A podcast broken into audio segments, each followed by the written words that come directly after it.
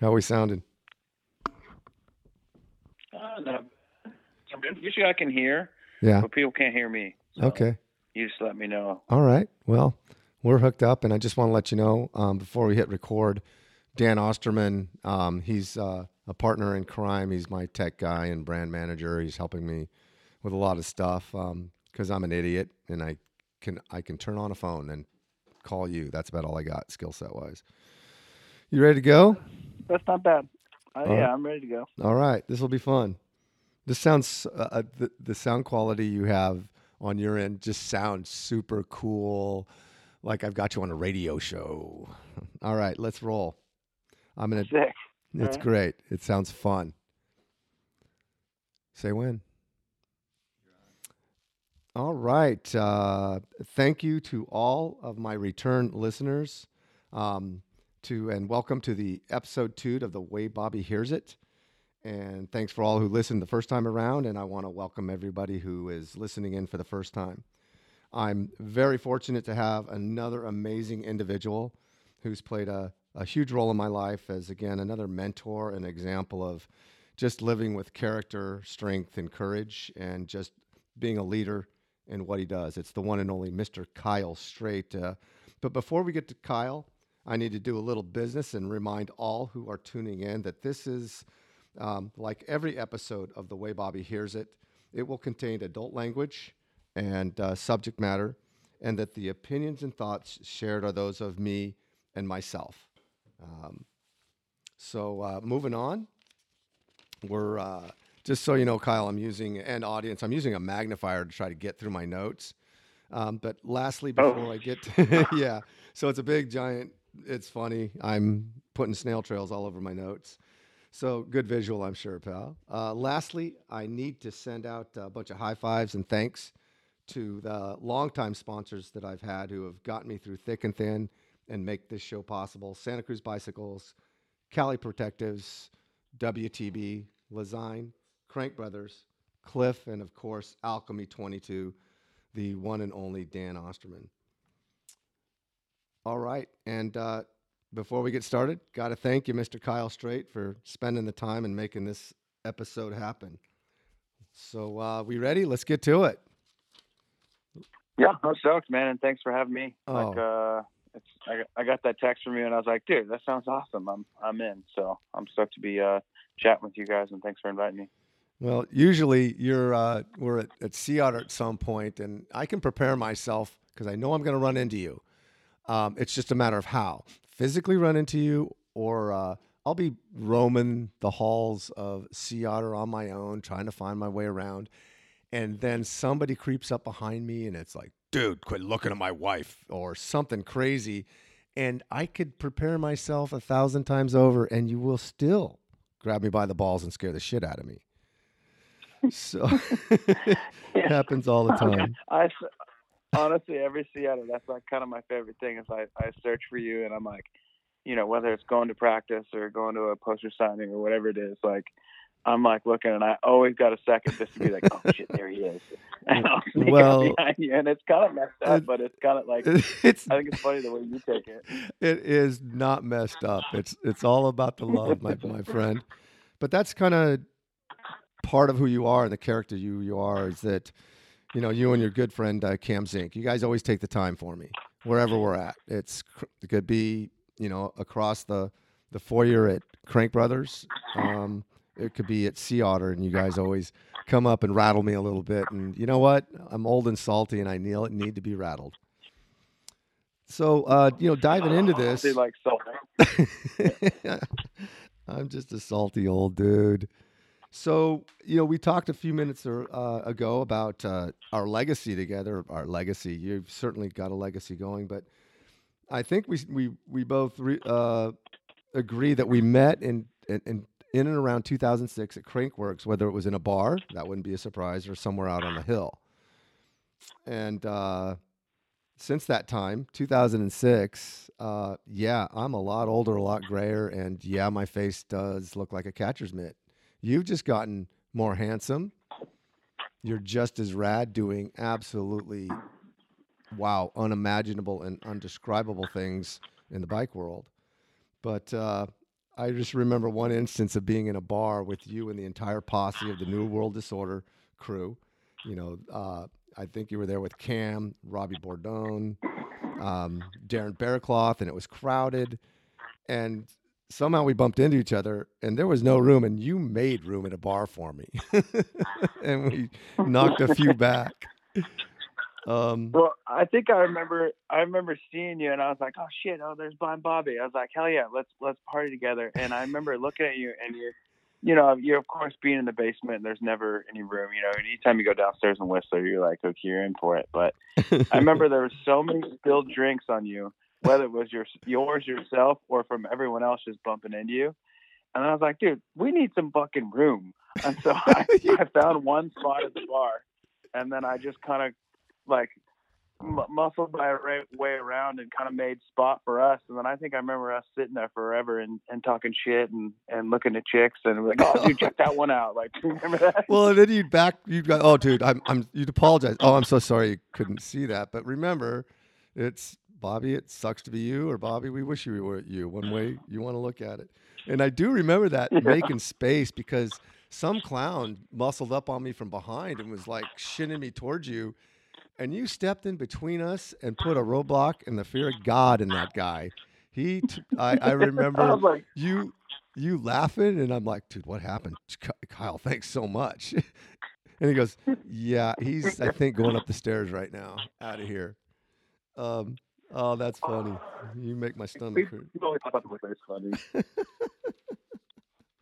I just, it's remarkable to be on the on the phone here with you. Thank you again for the time and I just, you know, from that that moment in 2006, you took some 40 something fanboy under your under your wing, and a large wingspan it is. And God, here we are. Um, you know, I, I, I, the, the.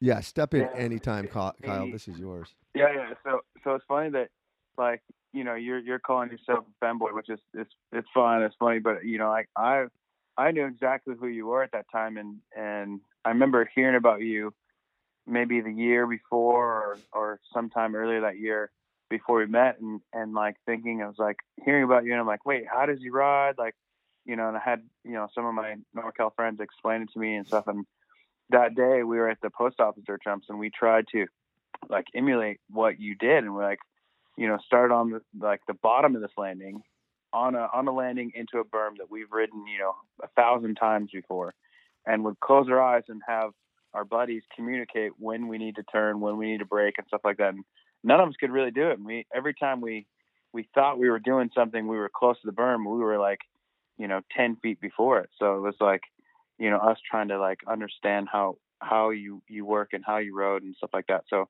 we were already fans of you. So it was like, you know, an equal kind of fanboy situation when we met, but it was uh, it was cool and it was an honor. Well, the first time I became aware of you is that you know I kind of got deep into bikes in 2004.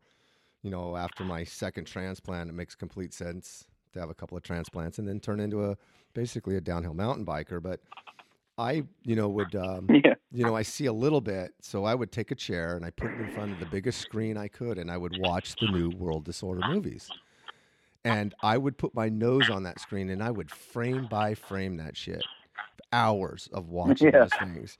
And I I caught the most amazing clip of you and I believe you were 14 or 15 when this particular one came out and you were you were um, riding with uh, Robbie uh, Bordone. I don't want to piss Robbie off. Is, yeah. is, that how I pronounce it? Is it Borden or Bordone? It, Borden, yeah. Borden. Um, and yeah. that guy's amazing too. Uh, but uh, you guys were doing stuff, and there was some point where there was a stop in the action, and it gave this headshot of you. And dude, you were rocking puka shells. puka shells. I probably wish too. I'm. Where did that come from? I never wore puka shells, and I'm old enough to be your grandpa. Well, it, it. I think it has to do with like, you know, uh, '90s motocross. You know, because like as a mountain biker, we looked up to, you know, like eh, BMX, we look up to moto, supercross guys, like all that. So, you know, I, I didn't really understand, but at the same time, it was like, you know, I was a, a young, young teen which all my heroes were kind of like you know stars in the '90s, whether it was Shaun Palmer, Kurt Voreis, uh, Jeremy McGrath, like dudes like that. So like I looked up to those dudes, and those dudes either had bleached hair or blue hair or yellow hair or spikes or whatever. And so I basically was like, well, that's me. I want to be like that. And so, I mean, a lot of that's where that comes from. I see some of the Groms nowadays in mountain biking and freeride stuff, they're all just bleaching their hair, and I think it's it's funny. It's kind of coming back around, and they're like, "Why don't you bleach yours?" I'm like, "Dude, I've already done that. I've been there." so it's kind of funny, but it's funny to look back and see you know styles or what what you were trying or what you know just the bullshit that we thought was sweet as a kid. It was sweet, trust me. And I, I just uh, uh, great to see. Like, I mean, you had this blue Oakley jersey on, and uh, you know Oakley, one of your partners yeah. for many many years. And this, I mean, Puka shells, and I went, I like that kid. Um, you know, at, you know, talking about some of your our, your our history and you know, one of the things I was very impressed by is years ago I met your dad at uh, one of the Interbike shows, and you guys were close, man. And I liked your dad. He was he I I knew where you came from. Um, you know, I think I you know I told him I'm you you've got a great kid. And uh, how is he? How's dad he's doing? doing all right, man. He's got some uh, some health problems recent in the past couple of years, but he's doing all right. Feeling a little better. He's still a general contractor in Redlands where I grew up. Uh-huh. Um, but yeah, I mean, as a kid, like, you know, I grew up in in a racing family. So like, my dad raced motorcycles, uh, desert, uh, from when he was 15 and into his 20s, and then he uh, got into off-road car racing for a long time. Um, you know, through like the 80s and 90s, and then as like uh, mid 90s or early to mid 90s. I think it was like 93 or something like that. My mom started racing. My dad passed wow. the torch on to my mom. My mom wow. raced off road cars through the 90s. and then, uh, yeah, so we, you know, I grew up, you know, going to uh, off road races throughout everywhere. So I thought I was going to ride motorcycles and race supercross and do all that stuff because that's what I watched on TV and you know, besides Monster Jam, of course. But um, you know, I, I, I grew up watching motorcycles and off-road cars and all, and and I was like, all right, you know, like I thought every Christmas and birthday I was gonna get a a Z50, and I was like, well, I'm I'm still waiting. You know, I was still waiting for that Z50, but my so like I say, yeah, my mom raced uh, to about the mid to late '90s um, off-road, and then there was kind of a break for a while, and then you know, I'd ride my bicycle. I got a, a mountain bike a little 24 inch hardtail. I think it was a specialized rockhopper um, for Christmas one year, and then I I rode that I rode that thing everywhere and um, kind of just started riding bikes. And I was like, okay, I'll ride this until you guys get me my motorcycle. And that never ended up happening, but you know, until until I was like 15 when I bought my own. But it's it's funny, and then that kind of just you know, I mean, from my dad being in the racing background, he, you know, whether it was sponsorship or what you need to do to to be driven or anything like that, he just kind of was like put me in the right places. You know, he's like, hey, do you want to do this? Kept me busy. Like, hey, try this, try this, and you know, I mean, I guess that's that's how I am where where I am today is because of that. So, um, yeah, I mean, there's lot, lots of history for sure. Oh, I bet. I bet it's interesting when you refer to yourself as a kid riding, you know, bikes around. Yeah. Did you make great noises? Because to this day, I'm back there going rap rap rap. I mean, you know, I I can imagine you ripping around your neighborhood and yeah. sending it just with the well, especially yeah, especially because I wanted I wanted a motorcycle. I wanted to be a moto kid. I thought I was, you know, and so I was like making sounds and doing jumps, and you know, as my dad being a construction worker. Mm-hmm you know, you jump off, you can only jump off curbs for so long. And he's like, all right, like, Dad, I need a big jump. And so he would just make like with scrap wood, you know, the from jobs, he would just make jumps for me and and so on. And I just kept jumping and I break shit and crash or whatever. And then then I would get better and better, and then have the neighbor kids come over, and then I would see what was going wrong. And I learned from an early age. I'm like, oh, okay, this is how you do it. Like that's not the way to do it. did you build any sick jumps in the middle of the street like all of us did as as Groms? You oh, know, oh, yeah. the, the wood ramps send it to flat was born. Hey, uh, exactly. I don't know why it's always like the first go to send it to flat. It is. We just don't never knew any better. Now, uh, other uh, um, other family. Do you have any other siblings or? Um, yeah, yeah, for sure. My sister, my sister's uh, four years younger than me. Okay. She uh she went to all the races as as a kid. You know, that was kind of like a family thing. Like we go to races, and she didn't really pick up any sports. Um, you know, tried a bunch of different things, and unfortunately, she's not the most coordinated, but she's like the most book smart. Like she got all the smarts out of the Straits, right? Like between all of us, she's like super book smart. Um, you know, she's doing really well now, and, and uh, you know, she goes down. She still enjoys. For a while, actually, she was racing. Let's see, I think it was like 2012 or no, it might have been 2014. She actually, my dad got a race car again, and it was raced Oh in a couple races um, in the desert, and it was it was like a father daughter team, which was cool. So they did that for a couple years, and that was super cool. And and uh, now she's uh, she lives in Orange County, and she's doing really well. We actually went to the Baja 1000 together uh, last November. It was really fun, good experience. Uh, yeah, so we went and watched the race, and you know, camped and hung out in Mexico. Oh, that is great. Are you seeing Baja in your future? Pulling a throttle? Oh, dude. I mean, I, I've been on the, even just uh, recently. I've, I went let's see, three, three or four times last year. Um, whether it was a little bit of mountain bike and moto or just moto itself. Um, you know, I'm still learning all of it and learning all these different trails down there, but I enjoy it. I mean, I I I, uh, I have a lot of fun with it. Um, I'm still not definitely not a very good moto rider, but you know, I still enjoy it. But I don't know. Who knows? You never know. I mean, I'm still waiting for a call from one of the guys like Justin Loft or something like that. Be like, hey man, get in the truck with me. I'm still waiting Uh, for one of those calls. Well, I'll tell you what. You get a truck, and I'll be your co-pilot. now that's a scary Oh, proposition. Or no, I'll drive, and you guide. that, that might be better. Hey, now I got to ask. I mean, like I said, you you came into this, uh, and, you know, this sport at a, at a high level. You burst on the she- scene with the help of you know the media, um, and at the time, the New World Disorders was was kind of the bar that, and you know uh, Bjorn Enga's Kranked series. But what were you like in school? I mean, you were doing rad shit in exotic places when you were an age of a freshman. I mean, 14, 15, right?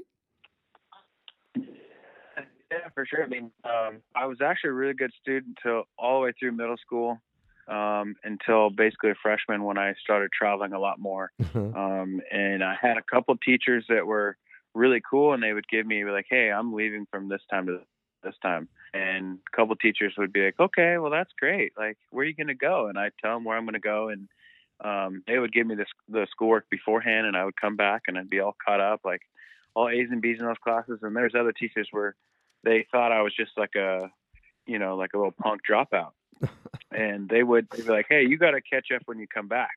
And I'd be gone for a month, and sometimes it'd be the first month of school, you know, the way the schedule works. But Sure. um, so it was it was tough. I mean, uh, so I, I basically struggled through until about middle of tenth grade, um, and then obviously my traveling just got more and more, um, and you know for race events and stuff like that. But uh, so about middle of tenth grade was I started doing independent study where I would visit a teacher for an hour every Monday um, if I was home, and they would give me the work, and I got all caught up until 12th grade until until basically graduating. I was supposed to graduate on time, and ended up.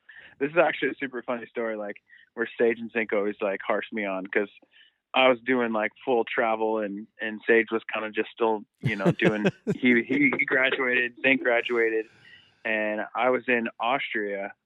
Um, so it was like right after one of the World Cups. It was I think it was called Saalbach, like a free ride contest, and all I had to do is send in one book report and I'm like going through this little tiny town in Austria, like where the contest contest is, and all I had to do is it like fax in or email or scan or whatever, get it in before like the date of graduating. And I was like, God, I got it. I had the book report done, like all of it was all done. It was like you know one of those extracurricular classes where it didn't even really matter.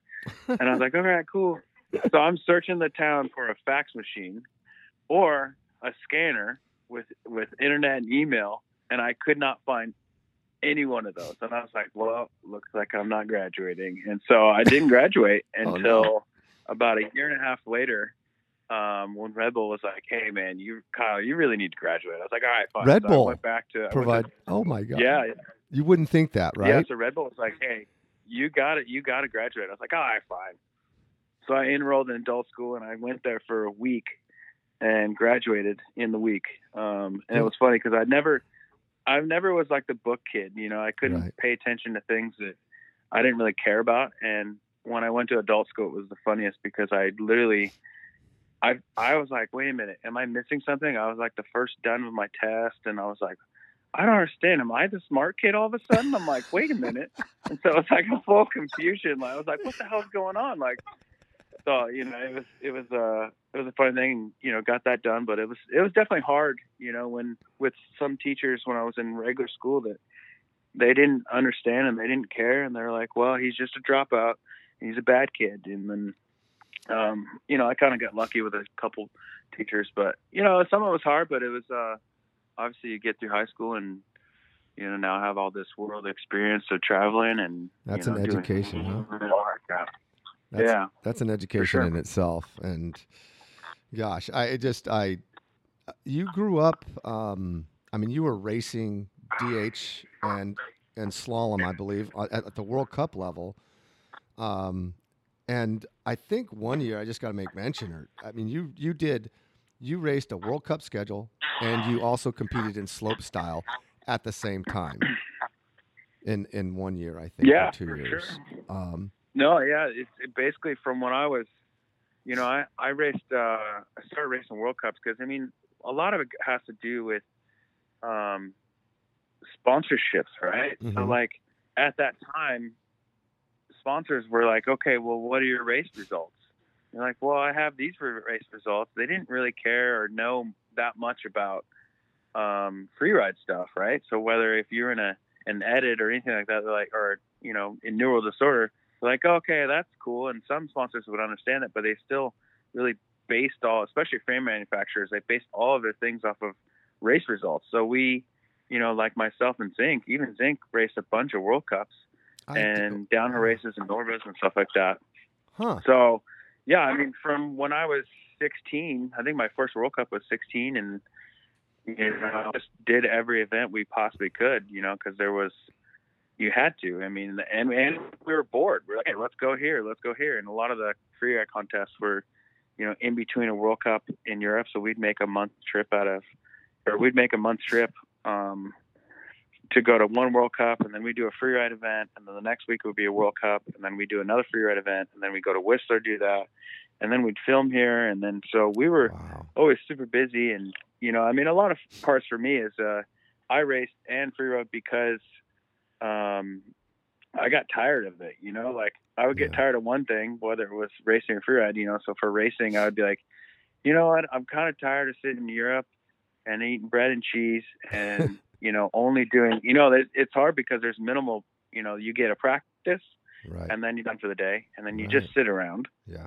and then there's another practice and then you sit around and then you race and then you travel to the next event and then there's like three days of nothing and then you do practice so there's like minimal riding and then I'll get tired of doing that so then I go to freeride contests I'll be like oh sick all right I get to practice whenever I want and you know like I'm tired of racing the clock and then I do a judged event and then I do those for a while and be like you know what I'm getting pissed off with these judges I want to go racing so I would just kind of go back and forth between all of them. And, you know, I did that until, so yeah, I think my last World Cup was 2010.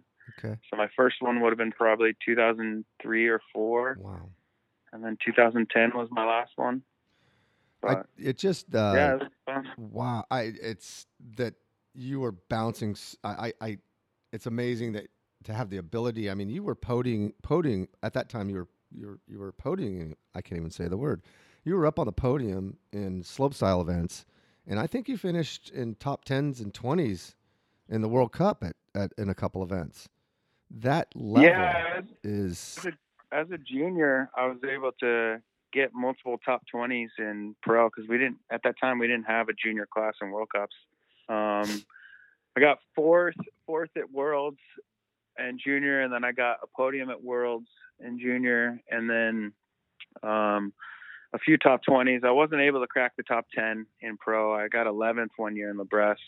So that was that was like my claim to fame for World Cups. But um, I mean, at the same time, yeah, with all the and of course, you know, always do Rampage and hmm Crankworks events. And at the time, Whistler was, you know, obviously way bigger than anything else. Right. So that was always really big with slopestyle. And I did slopestyle till about, I think, I think my last year of Crankworks slopestyle was 11 or 12 hmm somewhere around there. It, it just got to be too much. I mean, at that time we were able to, you know, with Cedric and myself and Zink and you know even Vanderham. Vanderham had a you know a taste of World Cups a Yeah, few times, yeah. but, you know, along with your guys stuff. But um, it, it was you were guys. able to do it.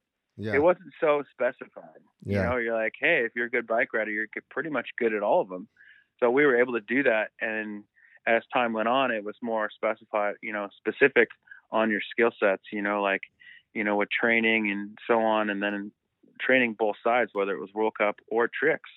You know, the tricks got harder, and then the racers got faster. They got stronger. They got everything. So then it kind of got a little more specific on you know what you're able to do, and then who knows with schedules and then it's it's like damn near impossible to do it nowadays. You know, there's a couple riders out there would be pretty good at it. You know, um, but yeah, it's it's definitely changed, but it's uh it's really cool to see you know any riders cross over nowadays, which is really cool.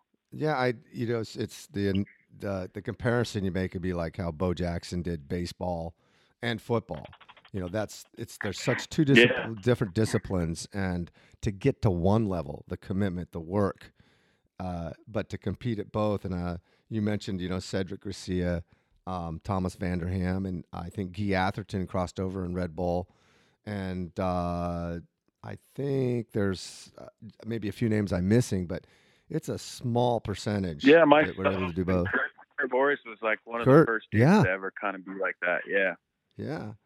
I you know, um I want to keep moving and keep the flow going, but you know, you mentioned how free ride and the the slope style movements and movies and media that you often found yourself trying to get sponsorship based on race results, but looking back at how and, and much of my audience doesn't know what free ride is, but um you know, it's like the you know Wade Simmons and Schley and and and Tippie came into the scene a bit earlier than you, and it was amazing to the industry that how could these guys make a living not racing, um, and that that kind of framework, and yet you brought it to the World Cup level, and also maintain that level is just uh, in slopestyle is just just mind boggling. Um, I'm going to move on real quick, and uh, we got to talk about Strait Acres. Love it. Love, Yeah. love, love the conversation. Two quick questions right off the bat. How many cowboy hats do you own, and how many fishing poles? Uh, see. I'm up to four cowboy hats, and I was down for I was down to one for a little bit because my little dog ate three of them, and then the dog back up to four. yeah, unfortunately, it's Rachel's dog, so it's her baby. So there you go. Not going anywhere. yeah, and then fishing rod. I know, probably in the thirty range, somewhere around there. I would expect Yeah, nothing something like less. Do you get out to fish enough? Yeah. Yeah, I no, not enough. No way, dude. Yeah. I have probably a few months now. Yeah. Um, it's it's been like I used to fish all the time off the, the back of my mom's boat. Um, when I would drop off, I drop off my dog when I go to travel, and so I would bring a fishing rod or leave a fishing rod on my mom's boat. She lives in the San Diego harbor, and so like my old Frank just loves hanging on the back of the boat, just sunbathing and shit like that. But I would fish while I drop him off. I'd fish and hang out with my mom, and then I'd I'd have her take me to the airport. Um, so it was it was always really fun. But I, I haven't been doing it. She's working for Amazon now, so she works until like 10 p.m. And so it's like kind of a different schedule now. So I got to figure out my fishing schedule, my new fishing schedule. that's that's great. There were a couple of Instagram posts. You were on a, a patio boat, fishing, just having a good time, and I thought, when that guy has spare time, he's at home out there on the water, you know, dropping something in the water. You know, that's that's great stuff. You know, talking about Rachel, Totally, yeah. um, you know, speaking of your beautiful wife, Rachel, she too is an amazing athlete and ripper. And I look at you two as kind of uh, one of the big power couples in our sport. Um, and something I, I've always got to wonder, uh, you know, you know, you and Cam, two two guys I, I really admire and how you've evolved and grown up in the sport and around the sport and how it's obviously lifestyle, you know, um, but how you guys how do you balance that high level of competitiveness that you're that Rachel must have to to achieve what she's achieved and where she's at in her sport and your schedules? Um, I mean she's an enduro racer if I'm correct and um, you ride with her a lot and I try to I try to ride with my wife but she hands me my ass every time we go out but then she has to guide me too. Um, but you know, tell me uh, where did maybe a little bit about you and your romance with that with Rachel. You know, where did you meet? And I did. You know, I'm I'm a little bit sad because I guess my invite got lost in to the wedding got lost in the mail. Well, yeah, I, honestly, I think you just didn't see it. well played, my friend. no, you know what? I'm I'm super lucky, and and Rachel's badass. I mean, she uh from when we first started dating which we uh you know it's kind of funny we grew up racing all around the same races right? We're both from socal. Um she grew up racing cross country. I mean not a lot of people know she was a full cross country racer when she was a junior. Uh, as a little kid to through juniors and she raced world cup cross country for a couple for for a year or two. Uh she went to worlds in 05 like so I mean, yeah, she wow. grew up full cross country, and then she took a huge break. She got burned out, took a huge break, um, finished college, and went to university, studied abroad in Sweden. Um, so she's she's a she's a badass. She's my little smarty. Um, but when we started when we started dating, you know, I was kind of like in a, a transition in my life too, where I was like, all right, well, you know, like is it is it time to hang up, you know, like the professional career? Is it time to like kick it into the gear and do do do more, you know. And so when I met her, she was, you know, I, I refused to really train and do like trail rides and shit like that. I was like, nah, I don't want to do that. You know, like I don't want to do. I just want to do stuff I'm good at. So I mean, she really pushed me to to being a better bike rider as as whether it's training. Um, so I mean, you know, just as you're saying, I I you know trail ride with her a lot nowadays, and she pushes me to climb faster. And she's like, well, you don't have the mentality. You can do it, but you don't have the mentality to get in the pain cave. And I'm like, you're damn right. But at the same time, for her, she doesn't have the mentality for jumping. I mean, before we started hanging out, she's never hit a jump before. Now I got her hitting, you know, 25, 30 foot tables. Wow. And then now she's doing dirt jumps and stuff like that. So, and drops and so, so it's, uh, it's been easy you know, especially with the whole relationship stuff, is it's it's easy because she understands like whether I'm in a different country and I'm competing or anything like that, and I'm at practice and haven't talked to her in two days, she understands, and vice versa. So it actually is a. Uh, sometimes you think it'd be a strain having double athletes, but then it's also kind of like, you know, it's it makes it easier because we both understand what the other person's going through at the event. So it it makes it easy. And then, you know, with training schedules, we can kind of like, for the most part, we kind of go together. I mean, yesterday was like a, a good example of like, you know, we went to the, we tried to go to the bike park.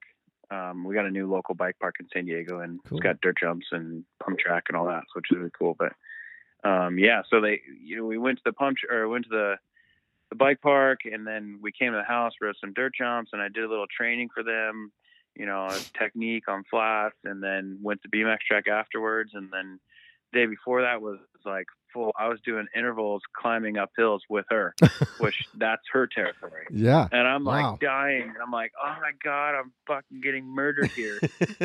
you know, and I'm like, she's tiny. I'm like, she's tiny. And that's like not even close to the same thing, but I like try and do it. And it just makes me a better athlete and the same with herself. So, um, it's it's an awesome relationship, and I'm very thankful. And it's uh, it's been fun, man. especially with all the stuff we have here at Strait Acres. I yeah. Mean, you know, we had a full dual slalom track. We have yeah. I built her little dirt jumps just to you know teach her and get her comfortable with things, and you know then we also have stuff all the way up to like the speed and style line where it's it's legit doubles. You know, I mean where I can practice and train for speed and style or whatever tricks I might need to learn. It's just uh, it's fishing, it's cars, it's got you know tractors. You do all the work and build on Strait Acres, and you've got a couple of classics or at least one classic rig, don't you? Car wise. Uh, I I just constantly get in trouble. I'm up to uh, one. I'm up to two old trucks, and my original classic, was is a '69 Lincoln Continental, and I re- like literally just within this week I bought another truck, and that one's kind of Rachel's truck because she doesn't like driving my old '61 Apache because it's it's full um, manual everything, no power steering, Oh, jeez. no uh, automatic. It's not an automatic, so she doesn't really like driving it. So we got we picked up a newer truck, but it's a '68 C20 Chevy, and it's automatic V8 power steering. So she's really stoked on that one. Just Um, just remember. yeah, she, go ahead. Sorry, sorry to interrupt. Go ahead. She's. Oh no, you're all good. You're all good. I got, remember, I got that delay on the phone here because I'm uh, running off of the internet here. It's But It's uh, coming. yeah, she great. she uh she wanted to she wants to be able to go to the motor track by herself, and she's like, I can't put it in your big truck, and I, I don't know. I don't know. I'm like, she's like, think about getting a little Tacoma, and I was like, how about we just get another sweet truck? She and so I could finally convince her, and and uh now that things at the shop getting dialed in, and uh yeah, she's gonna be able to go to the motor track in a nice '68 truck, so it's cool. Well, you know what? One of the true signs of being a true redneck is is when you mow your lawn and you find four cars, that kind of thing. So you be careful out there. exactly, exactly. I, Dude, I love the ride on mowers. I, that'd be awesome. Hey, it's golf carts and a ride along mower, and that's the only two things I get to drive these days. So, um, you know, moving on with Strait Acres and your development in your personal life is that you know you've uh, you've had a a, a large um, you, uh, Sensus grips who sponsor some of the most rad athletes, and you're partnered with a couple of cool people.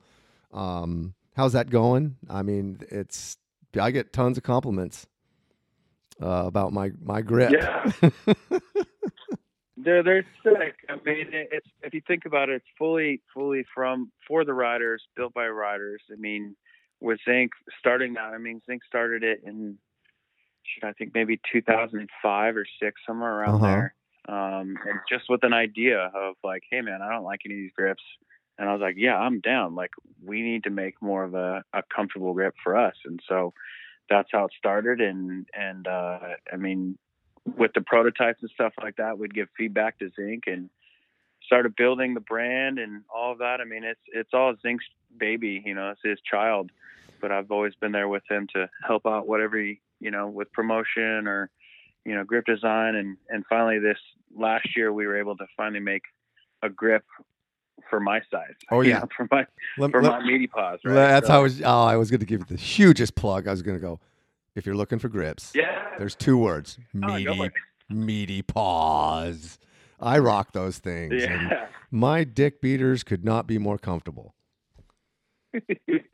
Thanks, man. It, The- took a while. I mean, I, we had a lot of stuff from you know our grips get made by ODI. And Uh huh. those guys are awesome. I mean, like it was funny because in the I, I've had basically my own make makeshift kind of like grips. I've been for for years. I've been making you know basically two grips to make one grip to make my own meaty paw, and we finally were able to convince them like, hey, this thing.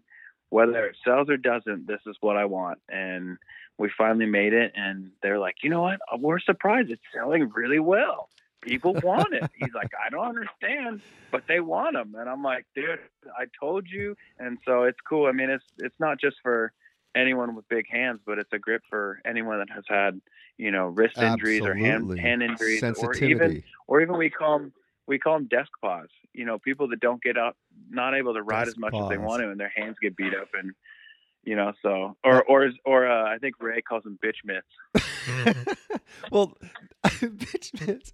Well, the, one of the comments probably I most heard when people grab a hold of my bars, um, which isn't often enough. Wink, wink. But um, hey, uh, bada bing, bada boom. Um, they they say, wow, uh, you know, they've got numbness issues. I mean, literally the physiology of how people's hands can respond on a pair of bars. You know, that's been been a, a people have really took took notice of those. So good job on that. And do you have um, you've been with Commencal now for a couple of years, correct? Yeah, yeah, yeah. Yeah. And uh, I think we're going on five years now. Yeah. Is uh, what's the uh, the the partnership? Is there a product development uh, um, aspect of your relationship? Uh, a distributor in NorCal, or excuse me, in, Cal, um, in the states. I, I thought I caught somewhere somewhere that you had you know partnered a little bit deeper than the athlete level. Um, straighten me out on that one. Sure. Yeah, we basically with Commencal. Yeah, with Commencal, they were they were looking for some brand recognition in the U.S. and they're like, you know, we're we're going to be moving to the U.S. or we're going to be moving distributing to the U.S. as well, and we need someone that's going to bring some recognition to our our product, right? And so I was like, well, I feel pretty fucking American, so that sounds good to me. You think? yeah, so so I was like, you know what, that sounds like a good partnership, and so we started with that, and as just a solely an athlete, and built from there, and built a couple really cool bikes. You know, whether that's my signature slalom bike we have, and um, from then on, basically, besides being an athlete, I now um, are I'm a huge part of the junior development side on the U.S. So um, whether coaching or riding with the kids or selecting. Um, so I, I'm a huge part of that, and obviously with design of frames and geometries, and whether it's like a hardtail, a slalom bike, or even all the way to my rampage bike, I do a lot of testing with those guys. So it's been um, it's been great with them. Um, it's it's you know it's it, they were super close originally when they first started. They were only about a 50 minute drive, but now they're in Colorado in Uh-huh. Golden, and um, they have a good crew out there, which is right right at the base of the mountains. Um, so it's cool. I mean, it's been uh, it's been fun, and I've been stoked to be able to start coaching the the youth and stuff like that. I mean, like like I had a lot of people to look up to as a kid. Now, hopefully, they can uh, if they don't think I'm not too cool in this or not cool enough for them in this generation, but you know, it's cool to coach them and teach them things that I've learned over the years. Oh, I guarantee those kids are cross-eyed, knowing that they're they, they know who you are, and uh, the the the big footprint. I was uh, joking with uh, Dan earlier. I'm like, "Did you check Kyle out? Because the guy's remarkable. He's an amazing athlete." And I go, "But just know this, that it's." Kyle is the Chuck Norris in real life. That when Chuck, Kyle sends it, the earth moves when you say earth mover, this is the guy. Every, Ky- every every Chuck Norris joke, you could put your name in there. Um, hey, you know, uh, one one topic, uh, kind of, we're, we're getting kind of towards the end, but this is a this is a big topic that I think a lot of my own audience won't really appreciate, but it's something I I respect in so many ways. Um, I admire, and it's been a big part of our sport. Um, and the development of of free ride uh, slope style is the Red Bull Rampage, and you know you can't speak about Red Bull Rampage without talking about you and Cam Zink and just the legacy that you two have in that event. You've done it every year now, and you've won it twice, and I've you've been on podiums. Um, how old were you when you first stepped into that one? Yeah. So I mean that's that's another thing that kind of comes back to talking with my dad is that like my dad somehow heard about it the first year, which would have been 2001. I was 14, and my dad was like, "Hey, what do you think about this?" I was like, "I don't know, Dad. I, do you think I can do drops? Like I've never done them really, you know, besides on a race course or something." And he's like, "Well." If you don't feel comfortable, there's a jump contest afterwards. And I was like, okay, let's go. And so we packed our little truck up and drove out, you know, on the Thursday. And my dad took Friday off and went out there, and that was basically the start. I mean, with the birth of Rampage, we didn't really know what it what it, what it was going to be. I mean, there was everyone from World Cup racers to little groms like myself to um, you know Canadian freeride guys that were riding the North Shore. So, and and the North Shore riding was very new at its time too. I mean, there'd only been a few select guys that were you know doing ladder bridges and drops and you know uh, technical sections through like routes and stuff like that. So it's uh, it kind of just created itself at that time. I mean, the, the the promoter Todd Barber was like, "Hey, uh, be safe, let's see what you guys can do. And there wasn't really a whole lot. I mean, there was, you know, guys like Bender out there, Josh Bender, that was kind of a pioneer of that area that, you know, started doing drops for film segments. And we were like, oh, that guy's crazy. Like, that looks really hard. And, and, you know, we basically took what we had an idea of that and tried to see what we could do. But I mean, it's grown from there. And with freeride, it wasn't, it wasn't known as much. And like I said before, that we, we raced and free rode because you only a lot of only sp- sponsors were only thinking about racing, not free riding. So um, it's cool nowadays that like when I sit on a plane with some old lady next to me, she would be like, "Oh, you mountain bike?" And before I was young, it was like, "Do you wear the spandex or do you hop around trial?" And I'm like, "No, I don't really do either one of those." But nowadays, is it's it's like, "Oh, you mountain bike." do you wear spandex or do you fall off the cliffs? And I'm like, oh yeah, that's me. I fall off the cliff. Yeah, that's me. So it's cool that it's gotten so big.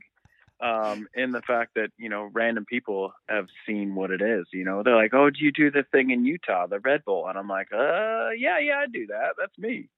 So I mean, it's it's gone a long ways, and and I'm definitely lucky to be healthy enough to be able to uh, to be able to compete in every single one of them, you know, from 2001 to current day. So it's it's been fun, and you know, I, I hope to do quite a few more. That's that's great to hear. It. I think I got a signature Kyle Strait T-shirt idea for you. Have you, have a guy tipping off a big cliff, and then underneath it say, "Yes, Grandma, I'm one of those guys that falls off the cliff." Um, right. now, your bag of tricks, literally your bag of tricks on the bike huge amplitude, go large, go long. Um, you know, you you have so many remarkable trips tricks, but also you brought the hugest X up into the sport that is emulated today. You know, the modified table, but that X up turned down, holy shit move. Um, definitely that is the Kyle Strait that that so many people went whoa, as well as so many other tricks yours, but also the huge no handers that you pull off. And I think one of the first ones was how big was that that drop gap, whatever it was that you did at uh, Red Bull with the hugest no hander where you first won, the first year you won, I think. How big was that? Yeah, that would have been, uh, 2004. Um, yeah, I mean, that drop was really big. It's still even really big to current day standards. I mean, it's it's always hard to measure the the real drop size of it, but I I want to say it was right around 74 70 from like tip to tip, you know, Jesus. measured diagonally. Um, it was it was it's big for this time to current day. I mean, I just saw recently T Mac and um, Jackson hitting it. Um, yeah, yeah uh, currently just right recently, and it's still big. And in TMAC, actually, that jump is actually known for sending people way too deep because you think you got to go faster, and TMAC actually rolled an ankle on it, which is a bummer, and he's he's getting through that. But oh, um, my best to him. Yeah, it's it's still a big jump, man. I mean, yeah. Uh, with with the no hander thing and the the tables is just something I, I just enjoy doing, and I think they look sweet. So I just have always yeah, they do had that you know on my my side. So thank you, but uh, yeah, with the no handers, it's funny because like I felt like I could just no hander anything, and I was like, I'm pretty sure I can no hander drop, and I think the first one I ever no handered was the was maybe a year or two before that, as I started no handering one of the drops on on the Canadian bacon line. Oh no kidding. Um, so it's either I think it was 2003 is the first one I did, um, and that kind of started the thing, and and I for a while, you know, like once it was like 2010 or 12, 2009 or 10, um, I didn't really want to do it anymore because I thought that that was kind of a an older school trick, and I was like, nah, no, I'm not going to really do it anymore. Never. I was, I was trying to focus on on other tricks on drops, and I think it was the year for the the Oakley Icon Sender. Is I, I wasn't going to do it because I'm like, ah, oh, people expect that. I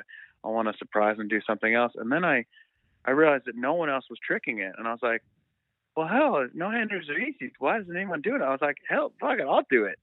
So like I just no handed that one, and that became like a huge icon image um, with the Oakley Sender. And then I was like, well, yeah. I can do that on anything. I'll just keep doing it. And so you know, especially last year, I was like, nah, I can't do it anymore. I said, you know, I was like, I'll, I'll throw it in there again. You know, I'll just do it again because people just want it so bad. And I'm like, well, I can do it. I can feel comfortable doing it off anything. So it's, and obviously the bigger the jump, the better it is for me. Cause I'm like, well, then I could be really lazy about it. Lazy. But yeah, I'm gonna jump off of a ten story building. Lazy. Yeah, that's. I I just But never stop doing that trick, dude. I, hey, um, now, but but that developed into like the no hand sui, and I mean, this is language that many of my listeners won't understand, but you know, the tricks that have evolved off of that move is being used in moto and obviously in every bike park and every rider who shows up in Whistler, man. I'm doing a big no hander. I'm gonna be. i I'm gonna do a big X up. I mean, I do. I'm gonna exit up like Kyle Strait. I try that off curbs, and I'm afraid. um, uh, it's fun. It's a fun trick, man. that's for the most part, it's it's kind of an easy trick because it's it it uh it it gets people's eyes like right because they're like, wait a minute, you're taking your hands off, but it's actually not that hard of a trick. I mean, I've taught countless amount of people how to do it, and it, it basically all it has to do with being able to drop your heels and pinch the seat and start baby stepping your hand back. Um, but over time, it just it gets easy and it gets kind of like, oh, okay, I can just do this wherever. But it's fun. Oh, you make it you make it look fun. And speaking of fun, rocking the bear suit on the podium. Where did that come from? What inspired you? You mentioned something about Halloween, and that's my favorite holiday. But the bear suit at Oh, yeah, such an intense event. Same here. You know, um, Uh, yeah. So that, that year, the 2004 years, it actually fell on Halloween. I think Halloween was on a Saturday. So I just decided I was like, well, it's Halloween. I gotta have a costume because I love Halloween. And I told my mom, I said, hey mom, like, I want a bear, a full bear costume. And she's like, and no, you know, her personality is like, I'm gonna get you the sickest bear costume. So she did, and it was a um, full on like crazy costume with like a, one of those giant heads and everything. Um, and I had two different heads. I wore one on the podium that was massive and you couldn't really see it with me. Took that off, and then later on at the after party, I wore like this one that was like a, it was like a hood Yeah. with ears on it, but it had a cutout for your face, and so you could see my face, but you could also tell I had ears on it. And there's a couple photos of me um, at that party, and man, they're like, "Hey, you were so wasted." I was like, "No, I was overheating and dehydrated because I didn't even drink at the time." Well- I was like, "No, dude, I was dehydrated." that bear suit motivates me today because at Halloween, you know, I've got a five year old and she runs me. But Halloween, I go as a Care Bear. Yep. I have Oh, a sick. custom Care Bear blue, and I think of you every time I strap it on. hey, um, Next time, send me a photo. Oh, absolutely, pal. Now, you know, carrying on with talking about Red Bull, could you speak to the audience that are not aware of or ever seen what the Red Bull Rampage is? And could you describe it both from what you do on the hill, but also dropping in? You know, I like to share the videos of anybody. You know, I, I I'm such a fan of the sport, and when I put my nose on something and love it, I'm going to share it on my social media pages. And a lot Yeah. of my followers, a lot of my friends, they don't know what that is, and they just come away going, "Holy shit!" You know. So talk about what it is in terms of the terrain, um, and then also from your perspective, when you look over the edge like this year, what do you, you know, other. I'm. I guess I'm No problem. yeah, I'm not, I guess I'm asking. Describe it to someone who would never understand. Like, okay, I got to focus. I got to work on my lines that I've practiced. You know, um, there's use some uh, layman language. language. I'll do my best. And Yes. if you hear something that's like, no, you know, like a a mountain bike term, just pull me out and I'll explain it's it. all good. This is perfect. What I would say is uh, Red Bull Rampage is a contest, a judged event that is based in Utah that happens once a year now. Um, it's about 40 minutes uh, from St. George, almost close to the Zion National Park, in an area called Virgin, Utah. It started in 2001, and uh, it started in 2001, and basically is they gave us an area of ridge lines that so they they gave us like put, they put flags in between a few different ridges right Yeah. and we can go anywhere in those few in those ridge lines um, we can we build our own courses we ride our own things, we test it ourselves, and we get about four days to build it, and then we get three days of practice, and the event is on a Friday. Um, so in between those days, we're building all these things, and if you can try and think of like one of those scenic Zion National Park photos, it's basically that, but we ride down it. Um, it's cliffs, ridge lines, um, drops, canyons, all of that, um, and we basically find our best way down that we can figure out while we're while we're going down that we're building huge landings we're building jumps in between building jumps over canyons that we have to go over or whatever it may be. And then we're trying to do our best we can. So we're doing tricks we're trying to look stylish we're trying to go fast all of that in between. And at the end of the day we're getting judged on how we rode those lines. Awesome. Parachutes are optional. And to those Yeah. wondering when he says steep and gaps, we are talking gaps, huge. And that steepness uh, to someone who picked the steepest stairwell, staircase, set of stairs outside that you've ever seen, and double or triple the steepness on bikes, by the way. So, with steepness, right? Like the the things we can ride down there, we can't stand on. We physically can't stand it. Stand on it. It's too steep to where you just slide down it. Um, it's impossible. So when we're building it, we have to build little shell areas for us to be able to kind of manicure and and fill in holes that we can ride it down, so we can ride down it. Um, so it's so steep that it's you can't even stand there. Um, and it's like basically we're building landings the size of houses or you know buildings. Um, oh my gosh. so and all of that stuff is built by hand, um, and we get two two helper diggers with us, and then at the same time, if we join, um, you know, like myself and Cam always kind of join together and build a line together. So then then that kind of doubles our productivity on having extra people to help and dig. Um, we get a little water nowadays, which is cool. Um, so then we'll kind of mix and mix water and dirt together, and it becomes a, sort of like a concrete, right? So we can fill in holes, build takeoffs to jump those can gaps. And to give you an idea on the size of them, um, I mean, think of like, all right, think of like a light pole. I think those are 30 feet tall. You know, just a regular street light. Yeah. Uh, I think those are about 30 feet tall. So most of our drops were within 30 feet and above that. Oh. So if you can go outside and look at your street light, it's above that. And then plus, I mean, you're adding your distance as well. So the crazy thing about doing those drops is that there's no one besides us that can do them. So there's also no one else that can do them that we have to guinea pig them. Guinea Yeah. pigging meaning like we have to jump first. So obviously it's an, a very educated guess over experience, but at the same time, those are the most nerve wracking days. I mean, before the event, I sleep just fine right before the event, but the night before, before guinea pigging those those drops, I don't get I get shit for sleep, dude. I can't. You know, those are my most stressful days is is testing those things out. But um, it's a fun event and it's it's really scary. But yeah, look it up sometime. YouTube it. I'm sure you can find it anywhere. Absolutely. You YouTube it and and Google Kyle Strait. You know, check the guy out. He's amazing. And you know, moving on with this conversation, um, you know, uh, there's a there's there's a discussion. Uh, it seems like every year, you know, uh, with athletes and those that don't know, the public that watches it and has their own opinions of it. But there's a risk. There's a level of exposure uh, that's incomprehensible and then there's the compensation inevitably the conversation about what red bull provides um, the value to red bull the value to the sport um, you know the value of rampage to the sport and the value to the athlete. But in context what there's 20 guys that are invited?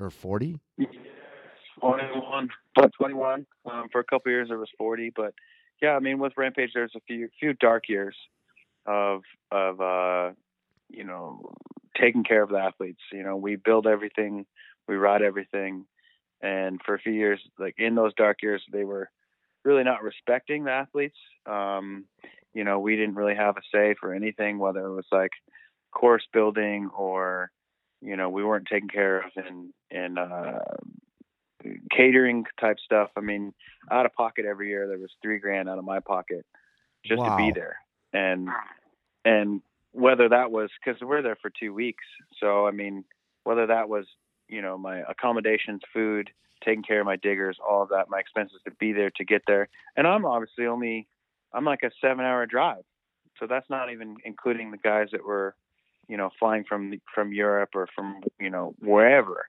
just to be at the event. So we had a big sit down with them, and there was there was uh you know some heated talks and stuff like that, but nowadays we we've got it pretty dialed and we're, pretty well taken care of nowadays. Uh, it's nowhere near what you would expect for such an extreme athlete to make off of it. Yeah, Um, we're getting better. We're nowhere near any anywhere near like NFL or anything like that, but it's kind of crazy to see. You know, we're always pushing to um, be more supported, uh, but it's like if you look at our um, our track record on views and how well known the, the event is, um, we're up above Supercross uh, on view counts. I Yeah, mean, just for yeah. a one day event, we have more views than the whole Supercross series, a 17 race series on, online. So well, the it's, reruns. it's pretty wild. I think it's yeah, reruns and then the NBC and Fox, Yeah. and all, all of the, the mainstream TV, and It- then what people see after, and all the clips. It's it's well, pretty it big. far exceeds Supercross or any other, you know, two-wheeled sport. Baja. I mean, it it it surpasses a lot of other, you know, domestic sports. But uh, you and you and Cam um, were leaders in that conversation, and uh, you know, I, I I I won't be shy and say I was very proud of the voices you guys carried and the reasonableness of what you were asking. And you know, I'm going to salute Red Bull too. Um, whether you like Red Bull or not, that's not what I'm here to debate, and it's another com- conversation. But you know, they're a promotion company that has allowed ha- that has put you guys rightly so in the limelight that otherwise wouldn't be there in, in, in many instances. And you know that everybody was able to come to the table. No one's going to stop you guys from sending it. There there would be no Yeah. tvs you know no cameras and you guys because that's who you are would still push those limits and i think that's part of what people don't get it yeah, it's just super rad, and Yeah. you know, um, moving moving past Red Bull conversation, you know, um, I wanted to touch briefly. I've got about in closing, uh, we've got a few minutes, uh, Kyle, and I can't thank you enough. Um, again, everyone, I'm talking to the one and only Kyle Strait. Legend doesn't do the guy justice. He's just a great guy who's uh, spent a lot of time um, with me at events, just chatting, laughing mostly, and someone I've admired. Um, but in closing, you know, I, I've got a couple of questions. But before I get there, let's talk about how social media and its evolution has helped with, you know, athletes in that extreme sport realm, whether it's extreme skier or skaters, bike riders, guys who jump out of airplanes, whatever the case, that when the golden era of free riding was captured by the new World Disorder crew and Bjorn Enga with the Kranked series, you know, there were amazing athletes just pushing the envelope. Fast forward today, there's great media outlets. Everybody has a channel. Everybody's a filmmaker. Everybody's a producer. But those epic movies of the one hour, you know, that you guys got to showcase, um, that would go on, you know, that are still you can find. Um, the the sport, our sport of cycling, no matter if you're cross country or otherwise, just the accessibility to athletes, the uh, gear and tech and conversations. You know, every day you put up some epic picture of you. Oh yeah, this is my backyard. You know, um, what's your thoughts on that? You know, in terms of filmmaking and how it helped you evolve and how it's affecting the sport. The the GoPro move. you Uh, know. it's it's funny enough. You'll be you'll be surprised, but funny enough, I feel like a total dinosaur. you it's too. not my it's not my yeah it's not my favorite thing you know like like what you're saying as i grew up with you know one film segment where i spent you know months throughout the year building my couple minute part and then with the gopro movement and edit movement and stuff where people wanted instant satisf- satisfaction um and so you know you start doing edits and stuff like that and so i'd get hired from you know my bike sponsors to do edits and stuff like that and it kind of makes me sad because they, you know, those are basically like time capsules as those edit or the the New World Disorder film segments are like time capsules and they don't go away because they're they're hard copies, right? Yeah, yeah. But yeah, then when all these edits start coming out, you know, nowadays uh, it's like if you look on Pinkbike or something like that, it's so flooded with just content, and then it just people watch it once and then it goes away and it disappears into the internet. And sometimes it comes back, but most of the time it just goes away and just you know disappears, disintegrates. So I mean, for me, I I enjoy you know making something that's going to last forever. Um, and so for me, it's hard. It, it's hard when like you know people always want to see like content, content, content every single day, and you're like, all right, well now this is becomes like an extra job, which is like, all right, well I want to show people what I'm doing, but at the same time, I'm like, I'm actually doing it right now. So I'm like, I forget all the time. I get yelled at by racers. She's like, you need to post something about this. I'm like, yeah, but I was in the moment. I was actually doing it. I wasn't really thinking about in the moment, sharing, sharing this moment. So, yeah, so I, I I struggle with it honestly, and I'm I'm I try and work to be better at it because that is part of my job these days. Yeah. But you know, I still struggle at it. But it's it's uh it's really the different generations. I mean, I see a lot of kids before is they're like, "Oh, how do I get sponsored?" And they're like, "I'm like, well, this is you got to do this race, you got to do this race." So in in those terms, it's actually easier for kids to be recon, uh, recognized nowadays because there is that instant um, your thing gets shared by other people, all of that kind of process, which makes it easier. But then at the same time, it's kind of flooded in that same way. You know, and then you have every Joe Blow out there that's like, I should be sponsored. Look at my views. So there's that Yeah. kind of double edged Yeah. sword, double edged sword of, how social media works. You know, so I mean, I'm I'm kind of I'm in, indifferent about it, but at the same time, I think it's a useful tool to be able to uh, you know build my brand and and uh, be seen out there. I think that's one of the most insightful uh, answers on that topic I've I've ever heard. Be it a conversation with beer drinking buddies or riders. Is it's the it's the is it is it a job? You know, is it my obligation or is it because man I want to share that you mentioned? You know, when someone asks, no, I'm sharing. I'm doing it. I'm living it. And that oh, you need to record it and and sh- and show everybody. And then it comes that oh gosh, you know I got to set it up or stage it. You know the the spontaneity and just my view on it is that I'm a slow ass climber, but I love to pedal. And the only reason I pedal is to get to the top and go downhill. So you get up there and everybody waits around. And I'm with good friends of mine and I love them all. Anybody that goes ride with me, they're investing time in me that they otherwise would, would be doing something on their own. But fuck all. Everybody's adjusting their Garmin, getting their GoPro out, sighting it in. They got to get their uh, e-bike motor dialed in. I, you know, it's just there's any number of things that let's just roll. Let's, you know, moments, capture those moments and keep them in our head and our hearts. And I think you expressed that extremely well there. That was that was awesome. Hey, got a Yeah, couple. I'm, min- I'm definitely. Go ahead, Yep, man. go ahead. No, no, no. It's all you, pal. This is for Uh, you. I'm I'm definitely living in the moment. Like I'm not a planner. I get yelled about about that all the time. You too. I live in the moment. I'm like, oh, what's next? And I'm like, oh, okay, I'll do this now. Yeah. And then I'll get, I'm like, no, we're supposed to go to dinner. Oh shit, okay. but no, I mean, I, I I'm the same. You know, I have kids come up here all the time, and the first thing they want to do is they ride, and then they're like, oh, I want to film this section. Can I film it? I'm like, yeah, you can, but do you need to?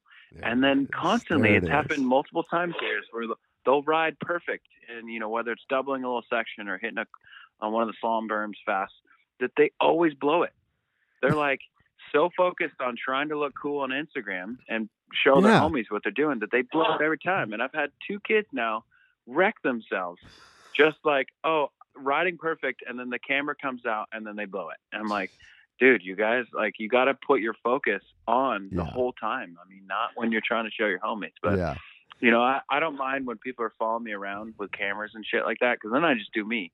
But then for the the hard part for me is actually doing it myself. I'm like well i don't want to take a picture of myself. I'm like i'm doing shit i want to do right now i don't want to do that so Oh, and it's kind of funny it's just everybody take their fucking phones out. I got to Instagram. I got to put this up. I got to put this up. I'm like, God, leave it as a memory. Do it later. You know, hang, Uh, hang on to this, Cooler man. is telling a story It is. It How much cooler is telling a story than than just like, oh Well- yeah, I already saw that on Instagram. You posted it. Well, Like it's so much cooler to tell a story It about is. it. well, we're sharing that. We are we're doing that. We're telling the story tonight, today, and uh, we're going to share a lot more. Um, I've got a few quick questions that, and I say quick, and that they're just uh, you know topical and just a short answer is cool as we get out of here. Um, and then uh, if you have any questions for me at the end or uh, thoughts, that please share them because this is about you, Mr. Strait. And I'm so thankful for having Okay. you here. And honestly, Rachel and Heidi would get along well because I don't plan shit. And Heidi's like filling my calendar with stuff. And it surprises me, even though I looked at it 10 times. Whoa, that's today. um, so, uh, first question, you know, what uh, do you have a few thoughts on the current state of the sport we love? You know, MTB, whether it's uh, free ride or slope style. Um, just you know how things are progressing in the sport, and you know we have a lot of younger athletes. You, uh, Uh, I think you're the, arguably the first young gun to come up like you did, and you know you've got the Finn Iles, you've got the Jackson Goldstones, and dozens of more athletes I'm not aware of that started early in their teens. You know, just a few thoughts of where they're at, the Groms coming up, and you know how you feel about getting out every day and riding your bike. For sure. Yeah. I mean, I see, you know, just as when I was a Grom and started young, you know, what I learned as a kid and what I thought was normal, that took the current pros years to accomplish or to learn, whether it was tricks or skill level, skill set, anything like that. It took me, you know, months or a week to figure out. And it's funny that, you know, like at that time, it, there was a lot of pros like, man, that took me forever to figure out but then it just became normal to me. I was like, oh, everyone does it, so I'm doing it. And you learn so much faster because it's already laid out of how to do it and, and that it is possible. So I see the same thing happening to myself is where I'm like, you know, what they, what current freeride kids are like, oh, that's easy. Everyone does that. You know, they've been doing it forever. It's already possible. What the unknown was is now possible and happens all the time, whether that's a 360 off a cliff, a suicide, anything like that. So as generations go on, I see just progression constantly, which is awesome.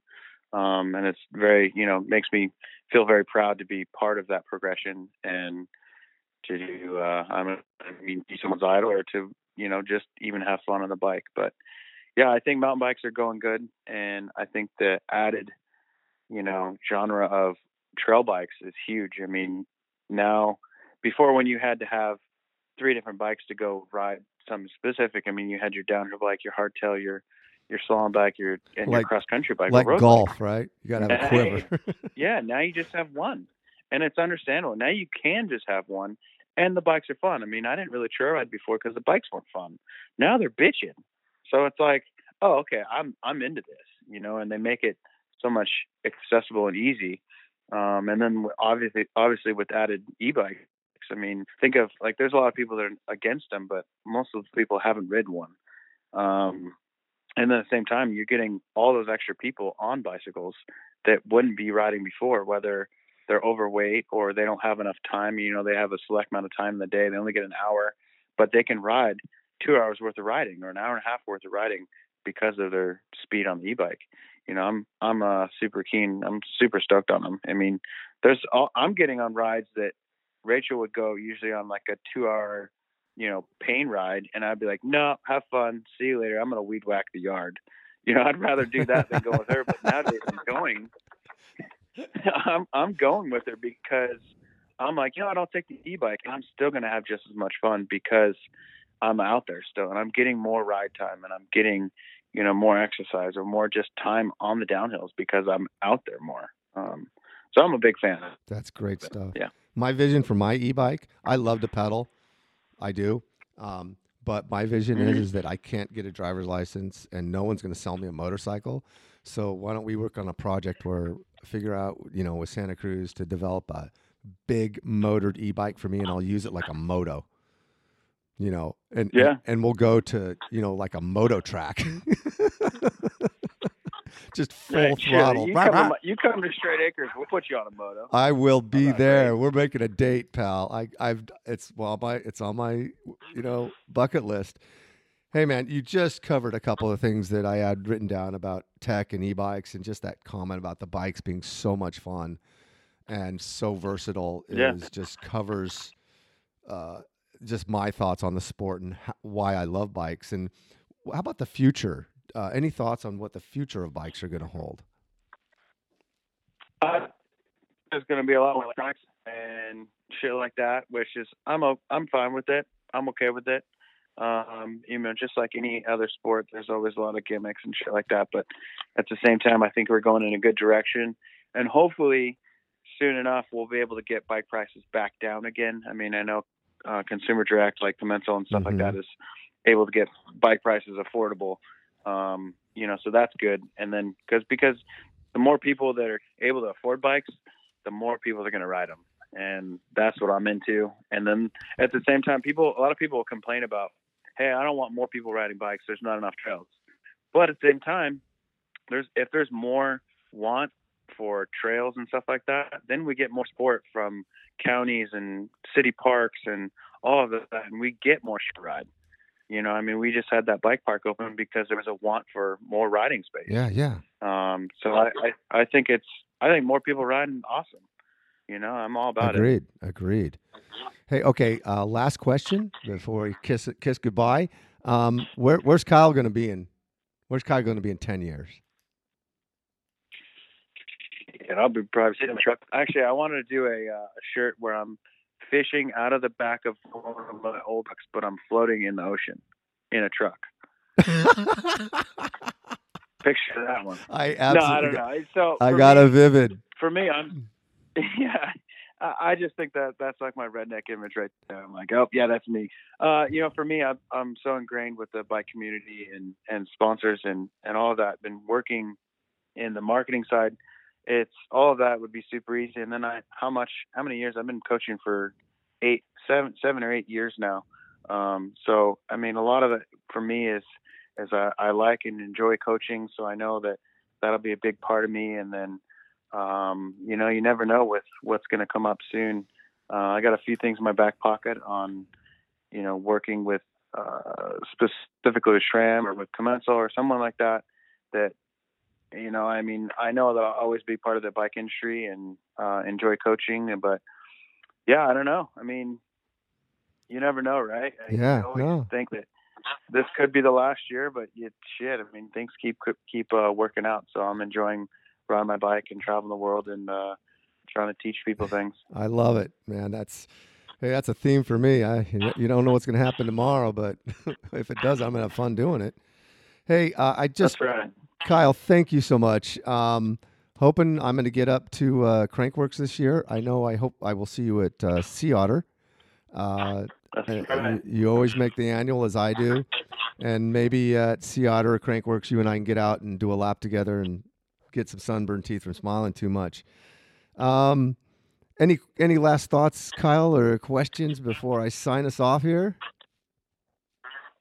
Um, no, thanks again. Thanks again for having me, dude. I love talking to you and and chatting about shit. But um, you know, you you always want me to go go in front of you and guide you, but I'm still terrified. I'm like, shit. Now I got now I got Bobby's Hayes' life in my hands. I'm like, all right. But you know, one day we're gonna do it. I'm just gonna be like probably a little hungover, and you're gonna yell at me. But I think it'll be fun. What do you think I ride sober? Only kidding.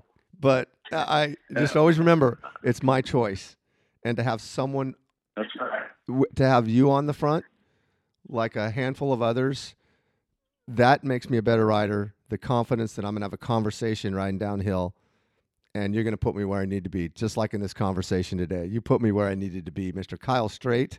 Thank you, pal. And um, you know, I just uh, again thank Rachel and uh, good luck to you guys this year. And hey, thank you to my audience for tuning in. And uh, once again, I want to thank uh, my longtime sponsor, Santa Cruz Bikes, Kali Protectives, Crank Brothers, WTB, Lezyne, Clif, um, 22 Alchemy, and uh, uh, uh, and everybody who tunes in every day. And go check Kyle out. If you have questions for me, um, send me an email, rideblindracing at gmail. If you have questions, suggestions, comments about the show, hey, I'm open. I want to be, this is for you. This is for my guest. This is for the audience. So I want to continue to get better. Check me out on social media. Check Kyle out on social media. And uh, you guys have a great day. Until next time, this is the way Bobby hears it, and I'm Bobby McMullen. And once again, Mr. Kyle Strait. Thank you. Thanks for having me.